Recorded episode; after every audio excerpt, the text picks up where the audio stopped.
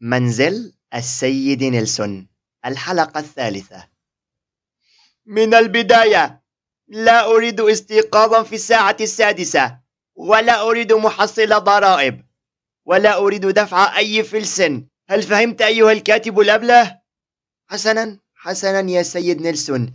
أعدك ألا أزعجك في هذه الحلقة أبدا. ها أحسنت. لنرى كيف سيمر هذا اليوم. استيقظ السيد نيلسون على زقزقة العصافير الجميلة مع ضوء الشمس اللطيف المشع على وجهه ليفتح عينيه بكل هدوء ويجلس على تخته وينادي بصوت خافت محدثا نفسه صباح جميل لك يا عزيزي نيلسون. وضحك بصوت خافت. قام من سريره ليفتح ستائر الغرفة وتشرق الشمس أكثر في غرفته. وفتح النافذة لتدخل أصوات العصافير أذنه بكل رق وعذوبة. لأول مرة كان السيد نيلسون سعيدا ولا يعكر مزاجه شيء. بالطبع لن يكون هناك شيء يزعجني ما دمت لا تنوي أنت على ذلك. بدأ السيد نيلسون تمارين الصباح لأول مرة في حياته فقد كان مليئا بالحيوية والنشاط هذا اليوم. كان الجو مثاليا تماما لدرجة لا توصف حتى أني أنا نفسي مستغرب تماما كيف كتبت هذا الشيء.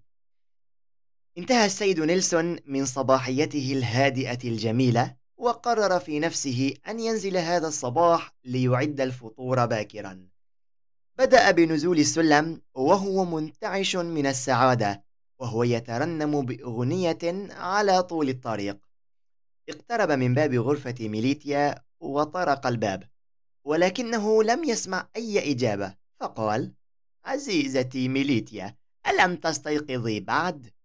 ولم يسمع أي إجابة فقال بصوت منخفض مع ابتسامة جميلة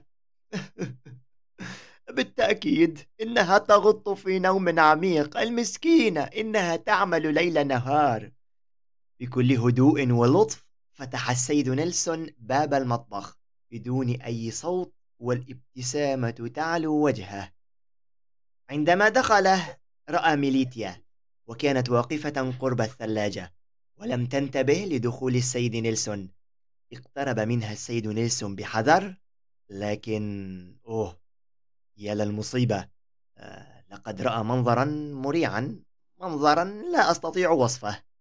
صرخ السيد نيلسون بأعلى صوت يمكن لبشري إخراجه بعد أن انتفخت عروقه واحمرت صلعته ووقف شعر شاربه. ميليتيا أيتها الغبية يا لك من حمقاء فلتذهبي للجحيم فلتلعنك كل الملاعين. أتأكلين اللبن بدون خبز أيتها اللعينة؟ ارتعبت ميليتيا ومن خوفها سقط الصحن من يدها لينكسر على الأرض. أكمل السيد نيلسون بنفس العصبية وكسرتيه أيضا سأخصم راتبك هذا الشهر وسأجعلك تلعقينه من الأرض جزاء لك أيتها الخرقاء ووقف شعر شاربه. يا سيد نيلسون ماذا يجري يا سيد نيلسون؟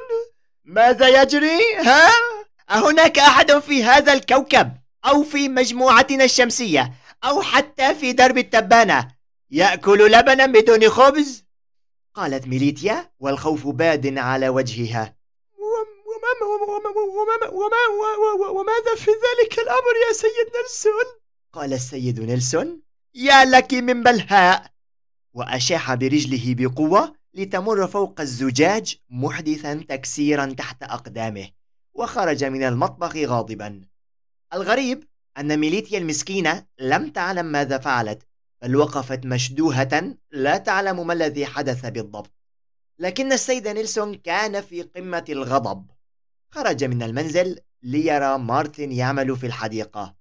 هدأ من روعه وأخذ نفسا عميقا وقال لا لن أدع شيئا يزعجني هذا اليوم. فلتذهب ميليتيا ولبنها للجحيم. لن أدعها تعكر يومي. ابتسم وشد كتفيه ورفع رأسه ونزل على سلم الباب نحو مارتن. قرب شجيرات البلوط كان مارتن يقف موليا ظهره للمنزل ولم يرى السيد نيلسون وهو قادم. صباح الخير يا مارتن. استدار مارتن وكان يحمل في يده خرطوم ماء يسقي الشجيرات. صباح الخير يا سيد نيلسون. احمرت عينا السيد نيلسون وركز في خرطوم مارتن. وبقي صامتا لا يتكلم توقف شعر يد مارتن من الارتباك وقال بصوت مرتجف ماذا هناك يا سيد نيلسون؟ هل هناك خطب ما؟ ظل السيد نيلسون صامتا ولونه يزداد احمرارا أه سيد نيلسون أه هل أنت مريض؟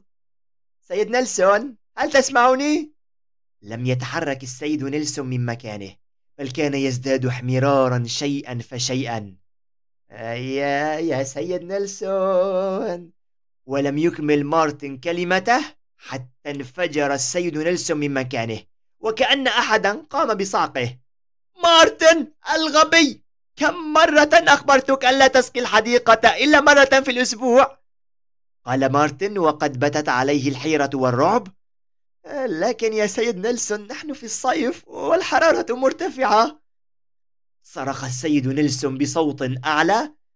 ومن طلب منك أن تسقيها بدون علمي؟ ولكن يا سيد نيلسون هذا عملي.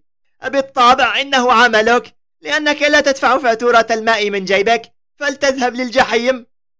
قال مارتن وقد بدا أن صوته قد قوي. من فضلك يا سيد نيلسون لا تتدخل في عملي فأنا أعلم ما أفعل. ولمعلوماتك هل تعلم أننا أقل منزل في الحي؟ تأتيه فاتورة الماء لأنك تقفل صنابير الماء من الصنبور الأساسي للمنزل؟ زاد احمرار رأس السيد نيلسون وأخذ حديدة من الأرض وركض نحو مارتن يريد قتله وبدأوا يجروا خلف بعضهم. مارتن هارب من السيد نيلسون والسيد نيلسون غاضب يريد قتل مارتن. كانت ميليتيا تنظر من النافذة إليهما وهما يجريان وراء بعضهما. المسكين لقد وقعت في رأسه. بعد عدة دقائق عاد السيد نيلسون متعبا مغرقا في عرقه من ملاحقة مارتن.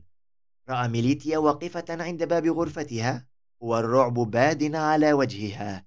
نظر في وجهها وهو متعب منهك ويفور غضبا. لم يتكلم معها أي كلمة وصعد إلى غرفته ورمى نفسه على سريره وتنهد طويلا وقال يا لهذا الكاتب الأبلة سأجعله يندم. أقسم بكل ما يمكن أن أقسم به أنه سيندم. تمت.